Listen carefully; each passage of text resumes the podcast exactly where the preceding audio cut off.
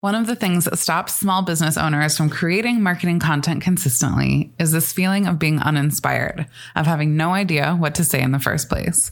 If you can relate to this, you are in good company. So many of us struggle with knowing what our marketing content should actually be about. But I am here to help. I have come up with 100 prompts that you can use to guide your marketing, from your social media posts to your emails to your longer form content. I guarantee that these prompts will get you inspired and that you'll have more ideas than you even know what to do with. You can download this list of 100 marketing prompts for free at makinggoodpodcast.com slash 100 prompts. That's makinggoodpodcast.com slash 100 P-R-O-M-P-T-S.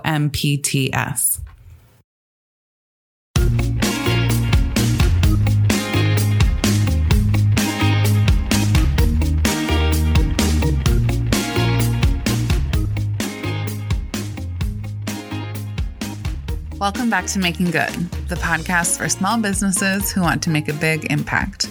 I'm your host, Lauren Tilden, and this is episode 21. Before we get into the episode, will you do me a favor? While you're listening, will you take a screenshot of your screen in the podcast app and tag me on Instagram at Making Good Podcast? This would do two amazing things. One, it would show me who's listening to the show so I can say hi, and two, help spread the word. Thank you in advance. Okay, so today we're talking about writing for business. I studied economics in college, and my senior year, I wrote a thesis. The name of my thesis was The Impact of Bank Conglomeration on Credit Market Outcomes for Women Owned Businesses. Okay, so now I have a question for you. Do you have any idea what my thesis was about? Here's a way to say it in plainer English. When banks merge, does it get harder or easier for women owned businesses to get loans? One of these is a lot easier to understand than the other. But when I walked into my first job on a marketing team, I was still thinking like a college economics student trying to impress her professors. It took me a while to understand that in business, fancier, bigger words aren't better. All of this to say, there's a certain way of writing that works best when it comes to copywriting or writing for your business. I've summed up the nine rules that I do my best to follow, and I'm sharing them with you here on this episode. Before we get into it though, I have a PDF for you. You can download the nine rules at makinggoodpodcast.com slash nine rules. That's the number nine, R U L E S. Also, throughout this episode, I will use the word copywriting and the term business writing interchangeably. I'm referring to the same thing anything you write that represents your business. So let's get into the first rule of writing for business. Number one, write with your audience in mind. In business, the most important thing we can do is to write with our audience in mind. We want our audience to read what we write and think, wow, you really understand me. This brings us back to something we've talked about a little bit in previous episodes, and that's the idea of really getting to know your ideal customer. Your ideal customer is the person you create your products and goods for. It's important to get really, really clear on who this person is before you spend too much time marketing. Look at who's most attracted to your product and who you enjoy working with. Where do they live? What do they care about? How old are they? Do they have kids? Are they married? What magazines or blogs do they read? Who do they follow on social media?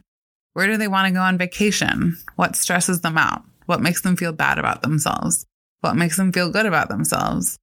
What books are they reading? What are their hobbies? What does a good Friday night sound like to them? It's okay. And in fact, it's preferred that you get really, really specific here. Of course, not everyone who buys from you is going to share all of the same qualities, but getting specific is how you really connect with your audience. The better we know our target customer, the better we'll be able to write in a way that resonates with them. Rule number two write in your customer's own words. The key to good copywriting is meeting your audience where they are. So now that we know who our ideal customer is and we're keeping them top of mind, we need to write in a way that resonates with them. The best way to do this is by using their own words to show them how well we understand them. What kind of words do they use to describe their problem, the one you're solving? For example, if I'm a tax accountant and I'm selling my services to stressed out mom entrepreneurs who are super overwhelmed with the idea of figuring out their business taxes, I'm going to be way better off talking to my ideal customer with empathy and dropping the accounting details and jargon. For example, Calling all mom entrepreneurs. Does the idea of doing business taxes make your head spin?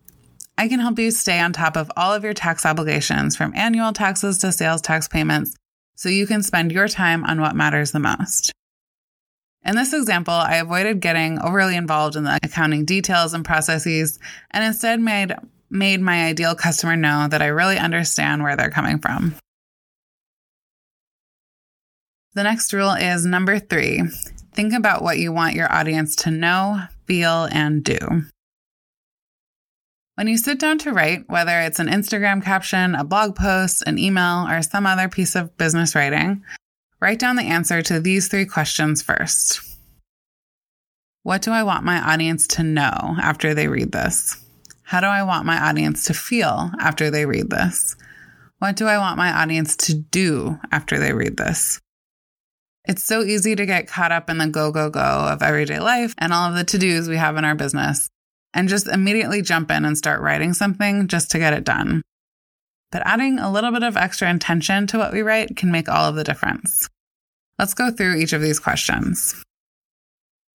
First, what do I want my audience to know after they read this? For me, this is a practical step. This is a checklist of all the things I want to make sure that I don't forget to include in the email. For example, if I'm running a sale, I want my customer to know when the sale starts and ends, what the sale is for, what products are eligible, what the coupon code is, and any other fine print. Making a list up front of what you want to be sure to include can make sure you don't leave something important out. The second question How do I want my audience to feel after they read this? Imagine you just adopted a puppy and you go to text your friend about it. Do you say, Hello, I just adopted a dog? No, I think you'd probably communicate it with a lot more excitement and exclamation points and copious amounts of photos.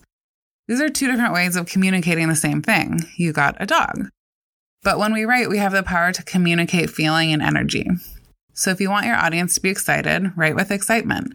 If you want your audience to take what you're saying seriously, write seriously. If you want your audience to feel calm, write in a calming manner. When we get caught up in our day to day, we can be a little frenetic. At least I know I can. So, this is an opportunity to really slow down and get clear on what we're trying to evoke in our target customer.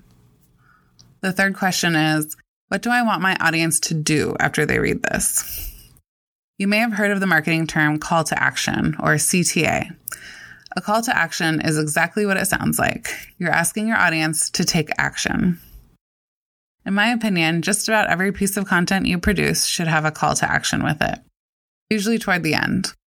I'll talk a bit more about calls to actions later in this episode, but for now, just know that I think this is something you should decide up front what the call to action is before you put any words on paper. By getting clear up front what you want to convince your audience to do after reading, you'll be all the more persuasive as you write. Rule number four write like you talk. Here's a test you can put every single thing you write through. Read it out loud.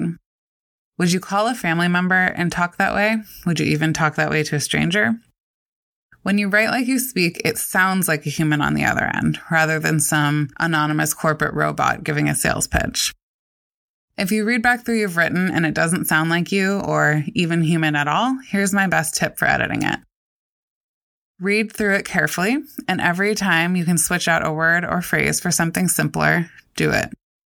For example, change utilize to use, change advantageous to helpful, change ascertain to find out, change necessitate to cause, change practicable to practical, and on and on. I found an awesome website that lists a lot of these switches you can look to make in your writing, and I'll link to it in the show notes. Overall, I suggest that you read every piece of content you write out loud and make sure that everything you write is actually something you'd say. Rule number five is to avoid padding. One bad habit I think we get ourselves into after years and years of schooling is padding our language. In school, our teachers ask us to write 10 page essays or 20,000 word research papers. To meet those deadlines, we fill our papers with padding word, phrases, or even sentences that really don't need to be there, but they help make it longer. This might work in high school, but in business, the best writing is clear and concise. Never add words just to make something look longer. Do you remember reading The Elements of Style in high school English? It's an awesome writing book that I totally recommend. And one of the main elements it discusses is to omit needless words. In other words, if when you read back through what you've written, you can remove some words and still communicate the same thing, remove them, and your writing will be stronger for it. For example, you could say, At the present time, we are sold out. Or instead, you could say, Today, we're sold out. Another example, you could say, Because of the fact that my flight was canceled, I missed the wedding. Or you could remove some of that and say, because my flight was canceled, I missed the wedding. We can also eliminate words like very, really, or definitely to make our writing stronger. Rule number six make it easy for your audience to read. When our audience reads something we've written for our business, they have not signed up to read the next great American novel. Chances are they don't have a ton of time to read and they're probably reading it from their phone. All of this to say, skip the long paragraphs. My average paragraph length in marketing is two or three sentences, sometimes only one, but rarely more than three or four, because that's what's easy to read. So when you write copy, include way more line breaks than you're inclined to. I also like to use bullet points to help break up my text visually. When you look at something you've written, for example, for email, for Instagram, on your website, you should not see thick blocks or paragraphs. This takes work to read and we want to make it easy. Rule number seven be specific. The writer James Joyce once said, In the particular is contained the universal. Meaning, counterintuitive as it may seem, we relate to the details of people's lives, not the vague generalizations. I would encourage you to use every opportunity to get as detailed as possible. This is especially true when you're articulating the problem you can solve for your target customer. Get very, very specific to show that you can understand their pain point. If I was writing an email to promote a course about email marketing, I might say something like, I know you've spent far too many hours staring at a blank Google Doc waiting for inspiration to strike. If I was a bookkeeper, I might say, Got a year's worth of receipts in a manila envelope that need to be organized? If I had a candle business, I might say, You've been working from home for six months and rarely leave your house. Got cabin fever? We can help bring the outdoors in. Try our evergreen candle. All of these examples include specifics the blank Google Doc, the manila envelope full of receipts, the six months of working from home. Will these facts be 100% true for every reader? No, but they can probably relate to the underlying feeling that each of these statements evokes feeling uninspired, stressed out, or cooped up. And those feelings are better brought out when we get into the specifics rather than make generalizations. We can also use this concept of specificity to add some interesting visuals to our writing. In general, whenever you can add details that will help paint a physical picture in your reader's mind, do so. For example, if you're signing off your email by saying, I'm raising my glass to you, why not say, I'm raising my mason jar of homebrewed iced coffee? Rule number eight tell stories. Storytelling is an incredibly effective way of communicating. Psychologist Jerome Bruner's research suggests that facts are 20 times more likely to be remembered if they're part of a story. I had a great conversation on this podcast with Megan Dowd, who's a storytelling expert. Her episode, Building Strong Connections Through Storytelling, was episode 18. I'll link to it in the show notes. In the episode, Megan shares that great stories have three things in common. First, concreteness. So this takes us back to the previous rule give specifics. Number two, there should be a beginning, middle, and end. And number three, relevance. Why are you telling this particular story? One of my favorite things about my conversation with Megan was her point that stories don't have to be extraordinary. She said in our episode that she views storytelling in business as framing the most ordinary moments in your day to illustrate the extraordinary aspect of what you do. Megan recommends starting to build a little bank of stories you can tell in a Google Doc or a Google spreadsheet as you think of them so that you can pull them out when you need them. And rule number nine close with a call to action. We talked about call to actions a little bit earlier in the know feel do exercise, rule number three. But now we're going to get into the nitty gritty details. Again, a call to action is simply asking your audience to do something after they finish reading. Here are some examples you might have seen of calls to action. Go to the link in my profile. Save this post. Register for my workshop. Click this link to set up a free consultation. Reply to this email and let me know your thoughts. Subscribe to this podcast. Sign up for my newsletter. Email me for a consultation. Sign up here for a free sample. You can put a call to action pretty much anywhere in an Instagram caption or story, on your website, in your newsletter, in person. Your CTA will be most effective if it is the only CTA listed. If you ask someone to sign up for your newsletter, follow you on Instagram, and check out your podcast all in one post, you're probably not going to get much of anything.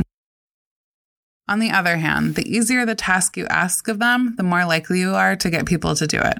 For example, when I write, save this post on Instagram, I usually see a pretty high number of saves because I asked people to do something really simple. I hope that you found all of this helpful and that you can use one or two of these rules the next time you sit down to write something for your business.